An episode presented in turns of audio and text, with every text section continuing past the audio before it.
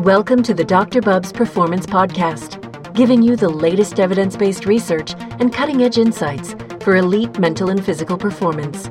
He's connecting you directly with the world's leading experts and coaches. Here's your host, Dr. Bubbs. Hey everyone, welcome back to the Dr. Bubbs Performance Podcast, evidence informed, practical based. This is season two, episode number 11, and today I have the pleasure of interviewing renowned sleep expert and consultant to professional sports teams in all four major sports the NFL, NBA, Major League Baseball, and NHL, Cheri Mah. In this episode, Cheri dives into the physiology of sleep, talks about her early work at Stanford on sleep in collegiate athletes. She'll discuss how sleep is impacted by early mornings and before major competitions, as well as her work in professional sport on the impacts of traveling east to west and west to east on performance in the NFL, why pro baseball teams are sleeping in during spring training this year. She'll also discuss the NBA nap and her schedule alert predictions with ESPN's Baxter Holmes, as well as sharing her key tips to support athlete sleep, as well as a little glimpse into her own wind down routine.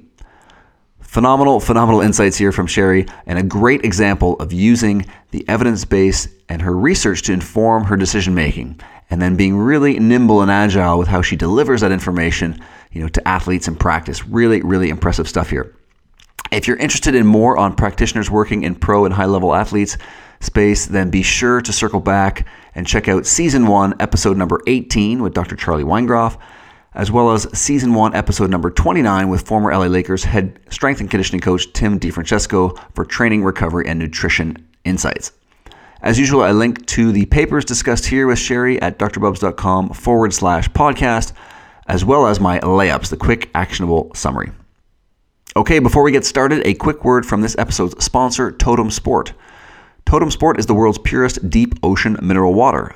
Collected from natural algae blooms in the Atlantic Ocean, Totem Sport is the only sports drink supplement that contains all 78 naturally occurring minerals and trace elements. Totem Sport is highly bioavailable, has been shown in research to enhance stamina by stabilizing blood glucose levels during exercise, as well as strengthening immunity by buffering exercise induced reductions in key immune markers. The research on deep ocean mineral water is ramping up, a recent study highlighting its major promise as the optimal rehydrating strategy over spring water and other sports drinks. Totem Sport is the evolution of hydration, the world's only 100% natural sport drink, tested and approved by Informed Sport and Informed Choice. Check out totemsport.co.uk and defy the norm. All right, on to the show. Enjoy. My guest today is Cheri Mah a research fellow at the University of California, San Francisco's Human Performance Center, an advisor to elite athletes and professional sports teams in the NFL, NBA, Major League Baseball, and NHL on sleep and performance. Cheri, thanks so much for taking the time today. Thanks for having me. Listen, can we kick things off a little bit by giving folks a little bit more background on yourself and how you got into uh, sleep research? Sure. So I'm originally from the San Francisco Bay Area. I went to Stanford University for my undergrad, and that's when I first met the father of sleep medicine, Dr. William Dement, and he's been a very dear mentor to me the last 15 years. I then stayed to do my master's and stayed on board for a part time for a number of years after that. And I guess being in Silicon Valley, you enjoy wearing several different hats. So I got involved sure. with some sleep technology startups. Um, and then also that led to opportunities with some industry partners. So, particularly, I've been Nike Sleep Advisor the past several years. And then along the way, obviously, we recognized that there was a number of host teams that probably could utilize integrating some of the research and, and, understanding around sleep in application with their athletes. And so, the last ooh, eight years or so, I've been a sleep specialist for professional teams in the NBA, NFL, NHL, Major League Baseball. And really, that's been a lot of the fun application side of how do we translate what we study in the laboratory and the science and research into application in a definitely non ideal environment. Absolutely. um, and the challenges with these elite athletes. So that's sort of the different hats I wore. And then as a later career decision, I went back for medical training. So I'm finishing my MD in two months um, at the University of California, San Francisco. So for the last couple of years, the UCSF Human Performance Center has been my home. Uh, it's more biomechanics and exercise physiology lab, but that's been where my research has been based the last couple of years. Fantastic. Well, sounds like you're very busy, which is which is terrific. Um, and maybe we can start this conversation off around you know sleep and performance with maybe giving listeners a little bit more background on just the physiology of sleep. Um, so maybe the differences between you know REM and non-REM sleep architecture. Could you fill us in on on some of the uh, fundamentals there in terms of physiology? Sure. So, sleep basics on physiology. We go through different sleep stages during the nighttime. And we, you know, it's termed N1, N2, which is more the lighter sleep. And then you have N3, which is more deep sleep. Then you go into what's called rapid eye movement sleep. And that's about 25% of the night. And that's when dreaming occurs the most. This whole cycle happens usually 90 to 120 minutes, but it can vary during the nighttime. And the thing is that the, the the percentages of each of these stages of sleep can change. So, for example, you actually get more of that deep sleep earlier in the night, and that's actually the most restorative. That's when you have muscle repair and growth hormones are released. And then towards the earlier morning hours, you have more percentage of that cycle in rapid eye movement sleep, and that's when dreaming happens, and that's been implicated to be critical for learning and memory consolidation. So, that's what's happening as you go through each stage during the nighttime. And depending on how long you're allowing yourself to sleep or wake up, you'll get through a number of these different cycles. Yeah, I mean it's fascinating stuff in terms of uh, you know what's going on in these different stages, and I know a lot of uh, Dr. Matt Walker's work in terms of describing what's going on even within REM sleep, which you you mentioned there in terms of consolidating information, just really really fascinating stuff. And you know from a thirty thousand foot view, if again we take this real general approach, you know, why is sleep so fundamental to human health before we even dig into the performance side of things? Sure. I you know, this is a fascinating process that clearly I've been intrigued with for a number of years. But it's this process that you know has really been ingrained in our DNA for eons, right? Indicating that we know that this is an absolutely necessary process for our health and wellness. But I also find it so fascinating that nowadays we like intentionally cut this process short, right? Exactly. And we like rob ourselves of this recovery process and try to find all these ways to hack this like fundamental need. Um, but to get to your question, how is this affecting us? You know, sleep really has multifaceted effects. We know it affects cognitive performance. So, particularly for athletes, I think about how does it impair reaction time or attention. We know it can impact decision making and like sound judgment. Or from a physiology standpoint, we know that it can impair metabolism, slow that down. It has effects on hormonal regulation. So, for athletes, of thinking about appetite uh, regulation, it can then have an effect on testosterone. Um, when we think about immune function, we're more susceptible with inadequate sleep to infection, even as much as like the common cold. And then when you think about physical performance, depending on the studies and the different types of outcomes, um, there have been studies to suggest that there are physical decrements that can occur with inadequate sleep. Yeah, I mean it's incredible. Obviously, you know what doesn't it impact is is really the question, and it's so profound. And of course, we know today that people don't get enough sleep and athletes still don't get enough sleep even despite all of uh, all the great work and your great work. So can we maybe start off with some of your earlier work in sleep and, and sleep extension in, in athletes when you were at stanford university? Sure. So this is something that i somewhat fell into and um, has become the area where i focused most of my research the last couple of years. But back at stanford I'm probably dating myself now. In 2002, we were doing a study that was looking at sleep extension in undergraduate athletes and simply looking at hey, does this potential intervention extending sleep more than your regular habitual sleep? Could that be an intervention in which there might be daytime benefits and, and daytime performance um, uh, benefits. And we looked at this in undergraduates. By chance, there were some swimmers in the study. And that's sort of when the light bulb went off my head because they walked into the lab one day and had these like huge grins on their face and they said, You know, Cheri, I just set a couple of personal records in my last swim meet. and even though we know that we're looking at cognitive performance here, you know, that's nice, really nice side benefit. Was, yeah, exactly. It was this aha moment, right? And I was just so fascinated with it because we recognize that so many undergraduate students are very sleep deprived. That's obviously uh, we all probably remember sure. those days. and so, fast forward a little bit to my master's. That's when I said, you know, let's really repeat this study and look at sleep extension in specifically athletes. I have access to phenomenal Division One athletes at Stanford, and the basketball team was uh, the first that I specifically asked to study this in. And, you know, we got back some pretty astounding results where we saw that over the course of the season, multiple weeks of extended sleep resulted in 9% improvement in their free throws and their three point shots and they were able to sprint faster the response times were faster and i think you know Incredible. it's not too groundbreaking that maybe sleep more sleep better you might feel a little bit better and refreshed but i think the quantification is what has been quite intriguing for athletes to understand how much this could potentially provide them in terms of a performance boost for sure when everyone's mining so many different areas and this sort of uh, at the time this uh, untapped area of just getting more sleep, which is uh, you know phenomenal in terms of these benefits. Now, um, you know, what about prior to even major competitions? What's happening with, with athletes if we dovetail into that in terms of their sleep before big events or big competitions? Is it changing at all? Well, I think the question is it shouldn't be just something that we prioritize and focus on prior to the big competition, right? This is hopefully an area of training that's fundamentally essential every night. and For the strategy sure. really should be that it's about chronic long term sleep habits.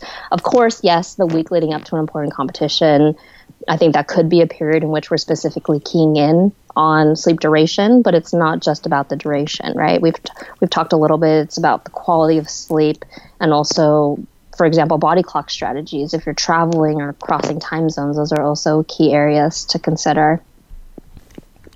Absolutely, yeah. I mean, I, sp- I, suppose I was going down the route of um, you know athletes not sleeping as well before big competitions. So maybe that idea of even accumulated sleep debt or even banking sleep before competitions, which you sort of touched on there with getting into a good sleep hygiene um, in terms of getting the regular hours. And is there a, a number of hours that you know if people are more high level, high performing athletes that they should be shooting for? Sure.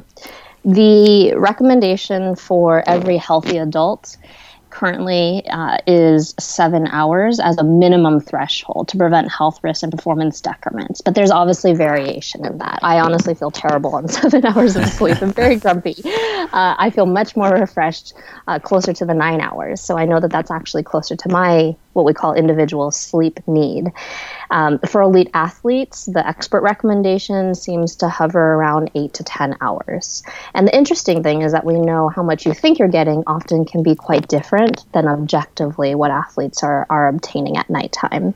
Um, so that's sort of the, the recommendation. I would say for someone who maybe is falling short of that recommendation of even minimally hitting seven hours, it's all about gradual changes. You know, we, we, we like gradual changes more than um, quick jumps. So if you're someone who's getting six hours, no, don't jump to 10 hours tonight, but do that gradually, maybe a half hour more.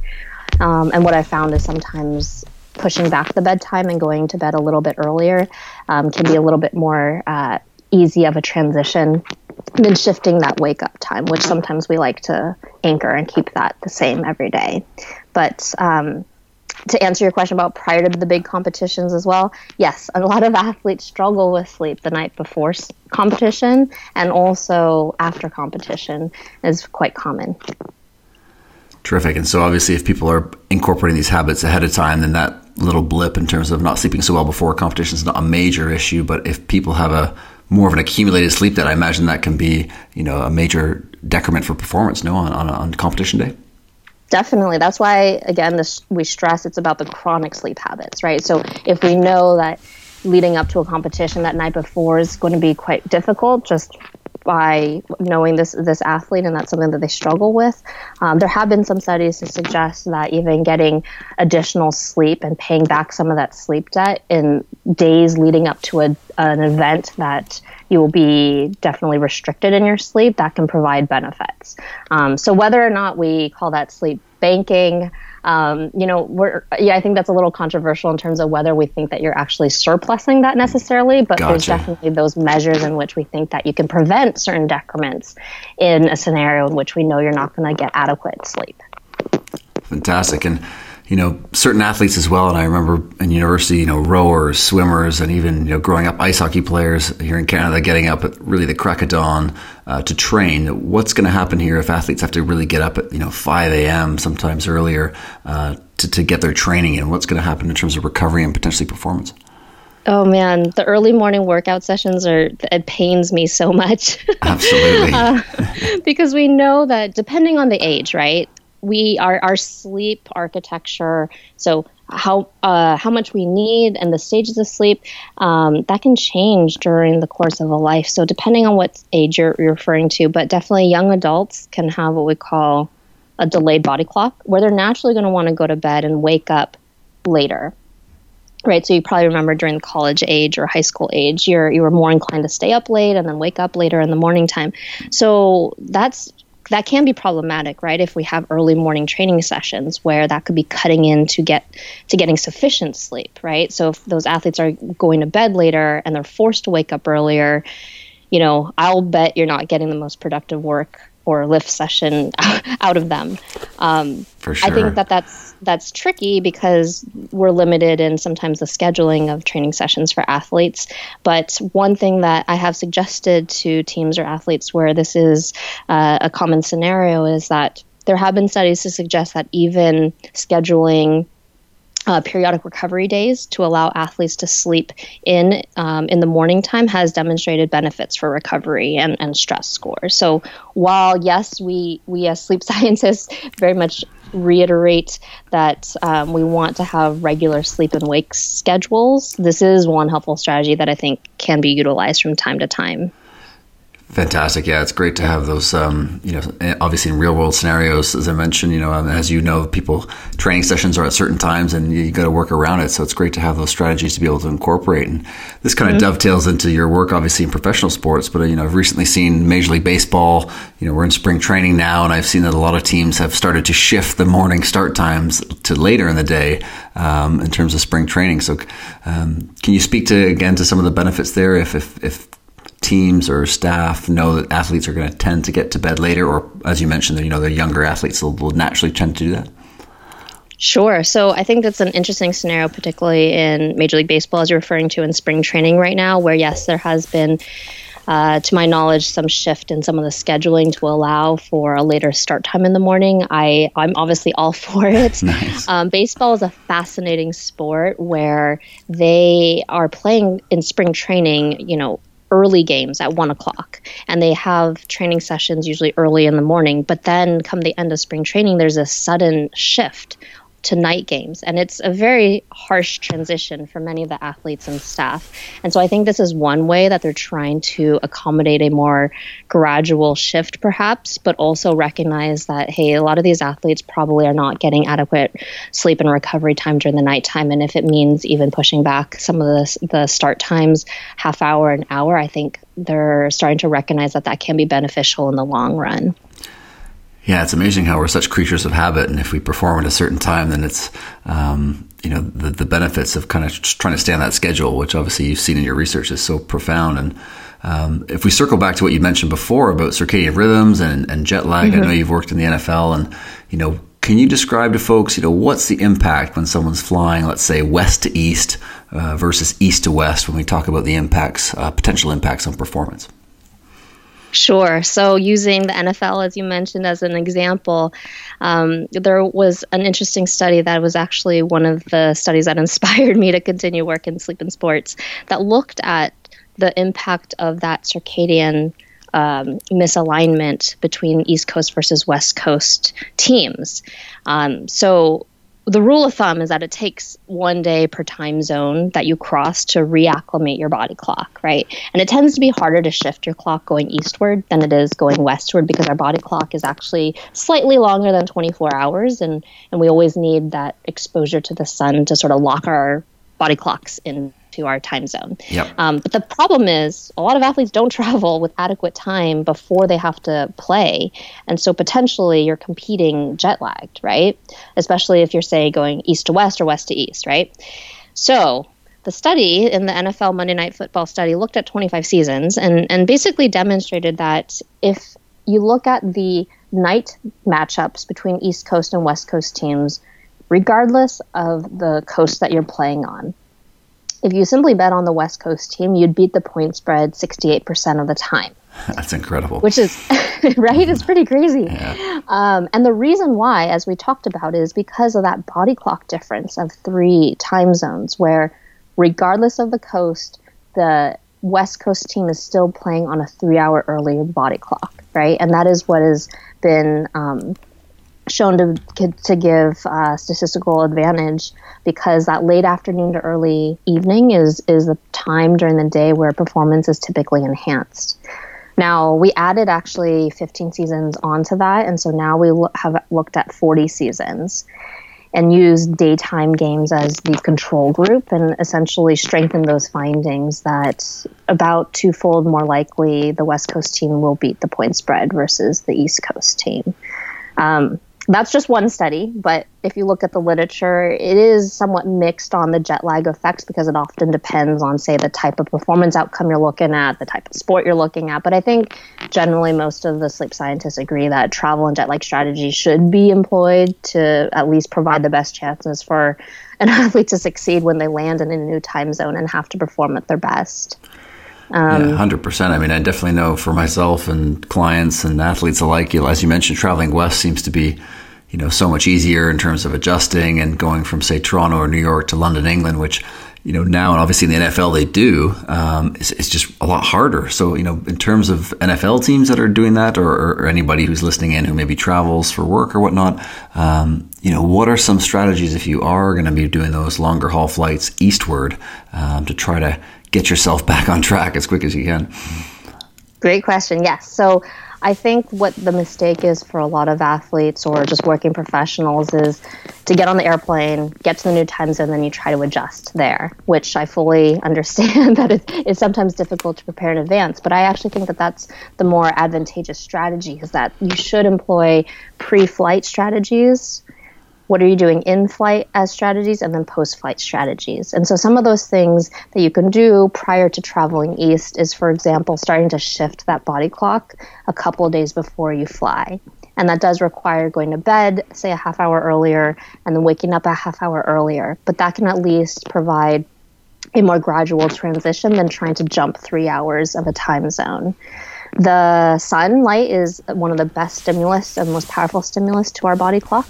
And so getting that sunlight exposure in the morning time when you wake up can also be advantageous, even starting in, in your home time zone and then definitely when you get to the East Coast time zone. So those are two that are, are usually um, the first line that we try to recommend. And then thinking about in flight strategies, trying to transition to the new time zone, um, being cognizant of, of not napping so that your sleep drive will still be as high as possible when you get in and have to try and sleep at an earlier time on the East Coast, as well as being aware of you know hydration and nutrition. Um, being uh, dehydrated can can definitely worsen jet lag. Yeah, I mean it's. Uh, absolutely in terms of just plane travel, especially long haul plane travel being so dehydrating and obviously exposing mm-hmm. people more to, to colds and flus. And then you get the lack of sleep, which is also, you know, having that impact on immunity. So it's definitely a, a, a you know, a multiple effect there in terms of uh, compromising immunity and whatnot. So, so great, great advice there. And in terms of, and, oops, go ahead. Oh, I was going to say, and just to add to that, you, you touched on a great point is getting uh, adequate sleep before you travel has also been associated with um, uh, less of a decrement in terms of uh, jet lag effects. So making sure you're not getting on the plane with three hours of sleep is probably the way to go. Um, and just like one actually applied example, I think that was actually fascinating recently.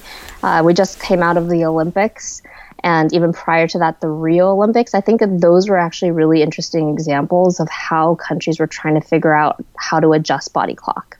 Uh, because for I'm not sure if you're aware, like during the Rio Olympics, like the swim finals occurred at 10 p.m. to one in the morning. Yeah, very And then late. in Pyeongchang, yeah, they had the swim, or sorry, the, the skating finals were actually in the morning time, and I think a lot of the CS had to revolve around TV times. But because of that, a bunch of countries were like, what are we going to do? How do we adjust our training and our sleep schedules so that our athletes are prepared to perform at, you know, midnight and skate in the morning time? So I think those were very fascinating to see that they adjusted a lot of those schedules the weeks leading up to the Olympics. Yeah, it's amazing, isn't it? I mean, a testament to all the research and work that um, people like yourself have done. That that this is such a an area that people are cognizant of. Um, you know, versus maybe even a decade ago or more, that was a, you know, just people just sort of had to get on with it when they were there, didn't they? Uh, I like to say we're getting a little bit smarter in, in our strategies to try and help these athletes along to, to their goals. Awesome. Well, transitioning over to the NBA, you know, I see the you know the red alerts and whatnot that you post when teams are going through heavy schedules or travel periods. Can you share a little bit with listeners, you know, what the implications are of fatigue and performance? Sure. So this was a fun project. It was um, it's called the NBA Schedule Alert Project. That's in collaboration with ESPN and, and led by Baxter Holmes. And it was inspired actually by an observation that coaches intuitively knew that some games on the schedule were going to be difficult. And it wasn't because of the opponent, it was just because they understood that the scheduling circumstances could be um, quite grueling. So one of our goals, or at least mine, was in, in this was to increase awareness of the impact of sleep and recovery. How does that integrate with travel and the body clock? And ultimately, does that have an impact on performance of these elite athletes?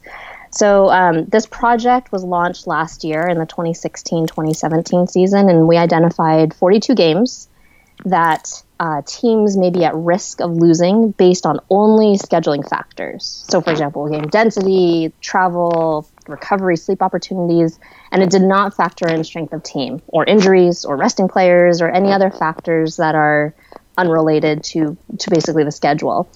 Um, that prediction was about 57% of these games are going to be lost based on the prior 2015 to 2016 season.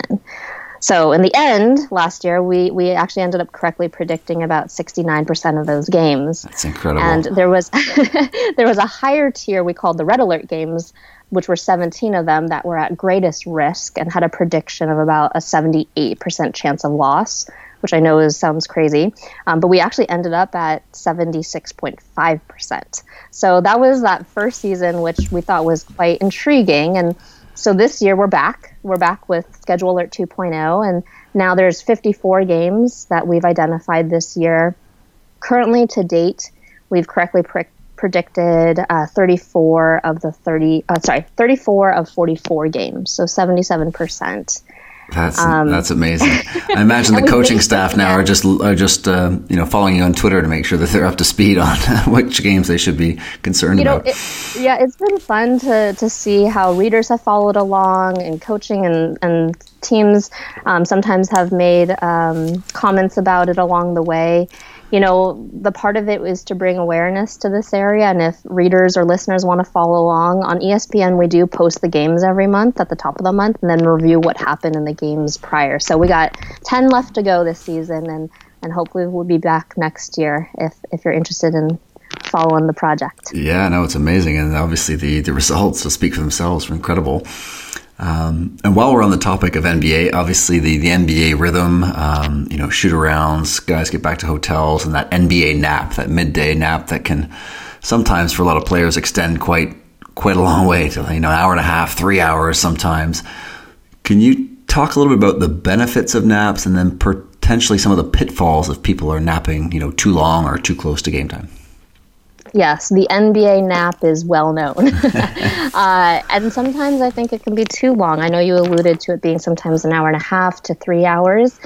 And while in the big picture, I, I, am a fan of power naps, but a lot of times I'm recommending short 20 to 30 minute power naps and also considering when those are occurring. So the timing of it can be important. Usually I aim for the afternoon because that's when we have this dip in our circadian rhythms or yep, dip in that sure. body clock. So it's easier to fall asleep in the afternoon. A lot of people attribute that to uh, food coma. It's not that. it's a it's a dip in circadian rhythms, but also pre-game. So this actually can depend on when your competition or game is scheduled. Yes, in the NBA, this is why it often happens in the afternoon in, in anticipation of a night game. Um, but a lot of times, these athletes, yes, are taking these long hour and a half, three hour naps. Um, and that's something we want to be mindful of. One, because you can wake up from these longer naps in those deeper stages of sleep and then feel more groggy and sluggish. I'm sure that that's ever happened to you, Marc, but Absolutely. you can feel more sluggish, right? And that's not how you want an athlete to go out. You don't know what day it is. You don't know where you are. exactly. And so that's what we call sleep inertia, and and that's something I'm mindful of because um, we know that that can result in that grogginess and persist for a little while after. On top of that, when you take sometimes those two three hour naps, it can make it harder for you to sleep at night right? And so that decreases your drive to sleep, and then that can be a quite vicious cycle because then these athletes are staying up much later, they can't sleep, and then that leads to um, this kind of continuous cycle. So in some, I would say I am a fan of power naps. I think they just need to be utilized as more of an energy boost. Um, uh, and timed correctly, they are not a replacement for adequate sleep at nighttime, but they they are a great strategy. And on top of that, have you ever tried the caffeine nap? I've heard of the the Nappuccino. I had Dr. Amy Bender on from the uh, yeah. CSI Calgary, so she'd mentioned the uh, the caffeine before the nap. But maybe you could describe it for listeners as well. Sure. So caffeine nap, Nappuccino, uh, same thing. It's uh, a strategy that I I think works magic. But on one hand, um, you have to be sleep deprived enough to be able to fall asleep within five to ten minutes. so gotcha. first of all, that's not so great uh, status. But hey, here's a here's a magic trick for you if that's uh, where you are right now. Definitely. But if you can fall asleep within five ten minutes, then if you down a cup of coffee, caffeine takes about fifteen minutes to kick in you go take your 20 minute power nap and then bam when you wake up both the caffeine and the nap will have kicked in and that's been shown to be actually more advantageous combined together than just caffeine alone or just the nap alone. Yeah really interesting for people who need to obviously get a bit of rest but also be able to to be on the ball, to function, maybe to play if they're athletes, to, to really perform after that uh, rest period. So that's a really interesting uh, uh, research. And just kind of circling back again to the naps, if a player is again sort of accumulating more of a sleep debt, is there some scenarios where you would uh, you know advise a bit longer naps if it was uh, not impeding their ability to fall asleep at night? Is there a certain range or, or time frame, or would it be more trying to just add more of their sleep in terms of um, you know the sleep through the night? I think that the goal that I try to recommend to my athletes is definitely consolidated sleep at night. Gotcha. And that would be the the biggest um, the biggest win in my in my book to try and encourage them to do that. But yes, there are scenarios where say they're traveling on the road, had an early morning flight, we know that they weren't getting sufficient sleep the prior night, and sometimes I will recommend the longer naps at an hour and a half. Um, and I try to do that gradually too in terms of reducing naps. So if someone is currently taking two to three hour naps, I'm not saying necessarily to cut that down immediately to 20 minutes. Uh, I like to do that as a gradual process. So there is some wiggle room in that that I do for recommend sure. for that middle ground of an hour and a half in scenarios like that where you're either transitioning or say we know you didn't get adequate sleep the prior night because of travel um, sometimes you have to be creative in, in, how you get to these naps and into the very packed schedule for athletes. Well, I definitely share the same belief of just trying to, to nudge people towards things and add things in in a you know um, slow manner or a, a drip feed type manner. And of course, you know one of my main areas of focus is nutrition. And if we can talk now about maybe nutrition and sleep and how does um, how does one's nutrition impact sleep? In particular, if we kind of stay on the the basketball NBA theme, I know a lot of players um, unfortunately, after games, might get you know sugar cravings, hunger cravings, and you know knocking back bags of Oreos or unfortunately snack foods and stuff. How might that impact sleep, and, and what types of perhaps nutrition strategies might be uh, superior for them?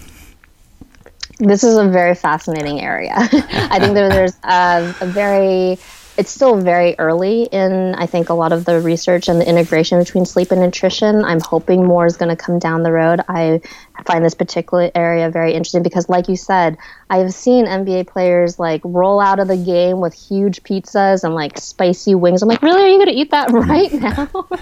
um, and I think a lot of them maybe sometimes not always cognizant that what they're eating could potentially affect their sleep and their recovery afterwards. I think athletes are starting to wise up to that a little bit more about nutrition and hydration effects on their subsequent sleep, but we still have a ways to go.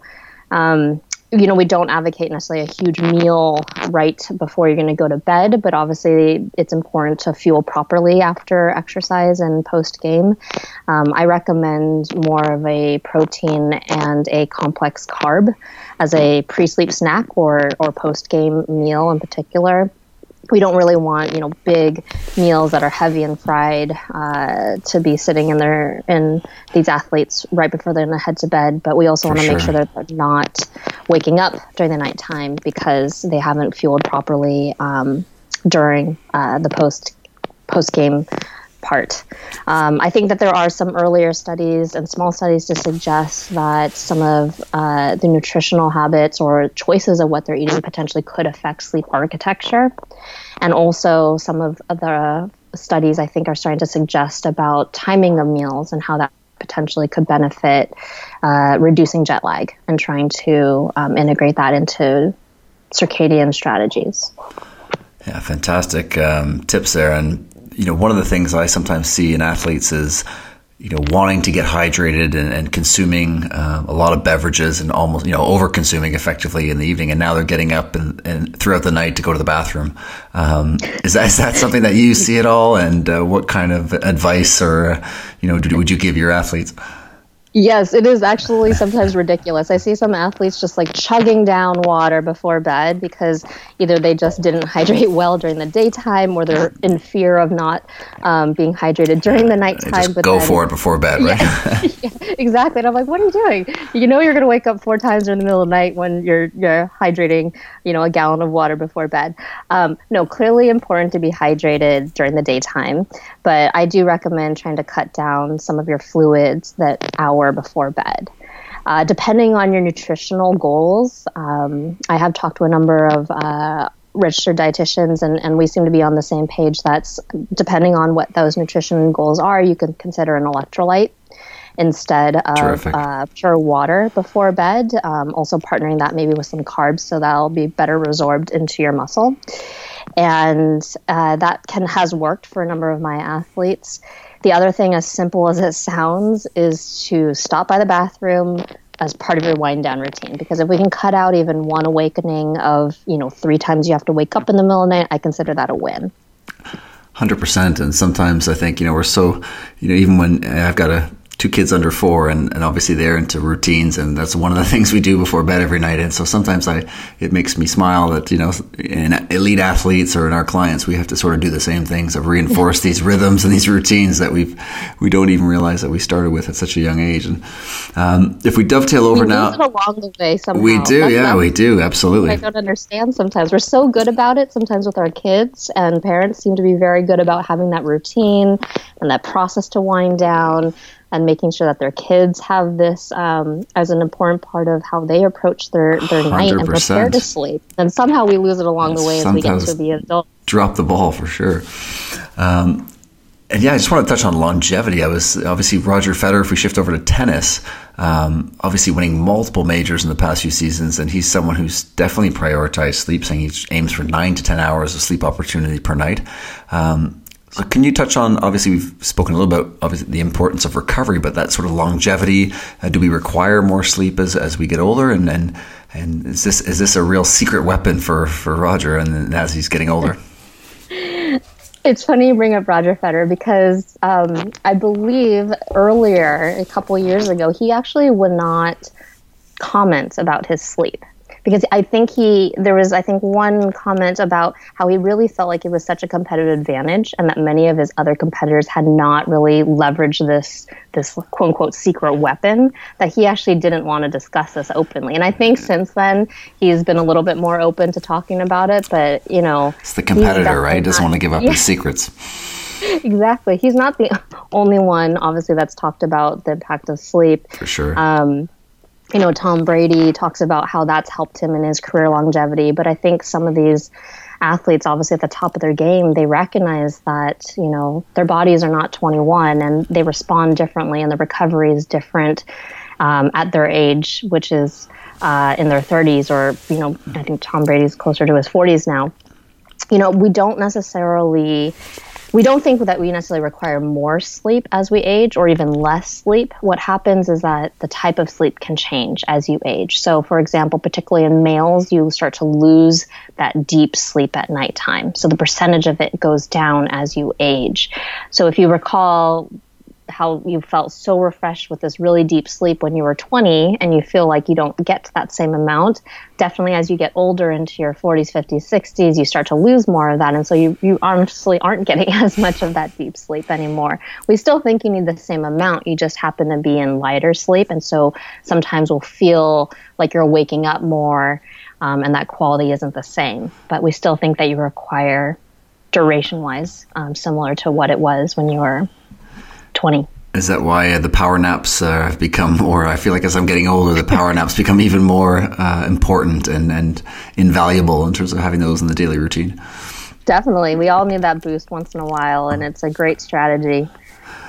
Terrific. Well, I know obviously now for, for so many athletes and coaches, you know, sleep is on their mind. However, the application of a lot of this stuff is still, uh, you know, when I see athletes, is, is still uh, not to the level of, of what I would like, and let alone I'm sure what you would like. Um, so, what are some of the big rocks, these sort of fundamentals that you'd like to see, um, or that you advise your athletes in terms of helping to promote, you know, better sleep duration or sleep quality? I think I look at this as three different buckets each of them important. I think sometimes we stress sleep duration the most, which, yes, is a fundamental necessity to have um, a, a, baseline of, of adequate sleep every night, that it would be bucket one. Um, but I think we also need to emphasize that it's also about bucket two of sleep quality and bucket three of the timing of our sleep. So, to kind of touch on each of those, with the first one with sleep duration, we already talked about minimally needing those seven hours, eight to 10 for elite athletes. We discussed a little bit about that gradual increase if you're someone who's falling short of that. Um, I found that that advancing the bedtime is usually the easiest, especially if your morning trainings are set, as we mentioned, with that goal of being nocturnal sleep and not really utilizing naps as much to reach that. Um, but I think that has to be obviously the fundamental bucket of adequate duration on a day to day basis. In terms of sleep quality, I think one of the, the big rocks here is having an approach and a routine to prepare to sleep. And I know it sounds like a really small mindset um, to change, but usually sleep for many individuals is just this afterthought, right? That they jump into bed whenever it happens. Um, but when athletes actually have a dedicated wind down routine, and, and you take your pick, whether you like stretching or reading or prayer, uh, whatever you choose to help prioritize sleep, I feel like that really has a big impact on the quality of our rest and it helps athletes really connect the dots of what's happening to optimize their sleep at nighttime and then ultimately what happens and subsequently during the daytime. Um, another couple other big rocks in the quality bucket, I would say, is powering down technology is a sure. big one because we're plugged into all of our phones and computers. Absolutely. Uh, and Excessively. smart tablets. yeah. And that can affect the quality. Your sleep environment is a key um, key area to look at to make sure that it's a cave. It's really dark, it's quiet, it's cool, it's comfortable. Many of us are not always uh, as cognizant about our caffeine and alcohol take and how that's going to affect our sleep. And then physical activity is another area that I think is a big key aspect of the quality of rest you're going to get. And then lastly, that timing bucket of sleep too is going to be important. We are all probably guilty of going to bed at different times during the week, at, um, and then shifting that wake up time. Or say we keep a good routine and schedule during the weekdays, but then we shift it much later on the weekends, and then we end up with social jet lag. yeah, definitely. those are yeah some of my big rocks in trying to emphasize these different areas and what you can do within each of them because ultimately you should be trying to address at least something in each of these buckets simultaneously. Fantastic, Cheri. This is really, really phenomenal, phenomenal insights. And, you know, I want to respect your time here. So before we wrap up, last couple questions for you. Mm-hmm. Um, the first on a personal note, you know, can you share with listeners a little bit about how you start your day? Do you have a routine? Are you a coffee person? You're obviously uh, very busy with your different uh, tasks and duties. Sure. How do I start my day? I, let's see, I start my day. I do have a similar wake up time. Um, I'm more of a night person, so we have what's called our chronotype. If you're sometimes naturally a morning person, sometimes naturally a, a evening person, I'm more of a night person, and so I've adjusted my work schedule in which I can stay up a little bit later, um, and then I sleep in a little bit later than the typical, say, nine to five job. But my day starts waking up at the same time. I hydrate and I have some water before I start my day. At some point in that morning, I'll also grab some coffee. Sleep scientists can drink coffee; it's still allowed. okay, good. I was really glad you checked that off. we're big coffee fans here, so that's yeah. that's good to know. so coffee gets in there uh, in the morning time, but I usually try to avoid caffeine in the later afternoon to evening period. Um, but yeah, I start my day with a great breakfast, my coffee, get some hydration in there, and, and, and get ready to go. Fantastic. And of course, the last question here, you know, your sleep routine. End of the day, can you share with listeners a little glimpse into how you wind down and prepare for that deep and restful sleep? My wind down. So, what I've chosen as my wind down that helps me relax is either stretching if I've had a really busy day, and I use that time to specifically process my thoughts and thinking through everything that I have to do the following day. Um, that gives me, you know, 10 minutes to dedicate that time specifically to making sure that I've allowed that process to occur so it's not going to happen and have a racing mind when I'm in bed. And then I usually wind down with reading. It's a little bit of like you time, right? And um, allows me to also uh, just protect that time to make sure that I have that transition because we all have really busy and crazy days. And, and I think without a little bit of that structured approach, um, I know I would fall into, you know, just making it an afterthought. So I try to make sure that's part of my wind down um, and then put my phone into sleep mode uh, or yeah sleep mode or do not disturb mode. And so that i won't be bothered by texts and emails that come through in the nighttime. Awesome. Well listen Cheri this is a fantastic. Massive massive thank you for taking the time uh, today. Where can people stay connected with you on, on social media and where can people keep up with all your fantastic uh, work and research probably the best way to reach me or follow what we're doing is on Twitter. So my Twitter handle is Cheri underscore Mah. So that's C H E R I underscore M A H. That would probably be the best way to reach me. I'm also on Instagram, same handle, Cheri underscore Mah. Um, but usually I post most of the most recent findings and, and latest on Twitter. Fantastic. We'll definitely include those links with the podcast summary in the show notes at drbubbs.com forward slash podcast. Cheri, thanks so much again for taking the time out. Thanks again for everyone else tuning in. If you have any questions for Cheri or want to leave a comment on today's episode, we'd love to hear from you on Facebook, Instagram, or Twitter at drbubbs. And of course, if you enjoy the show, please subscribe and share with friends. Thanks again and see you guys all next week. The Dr. Bubbs Performance Podcast endeavors to provide accurate and helpful information to listeners. These podcasts cannot take into account individual circumstances and are not intended to be a substitute for health and medical advice from a qualified health professional. You should always seek the advice of a qualified health professional before acting on any of the information provided by any of the Dr. Bubbs Performance podcasts.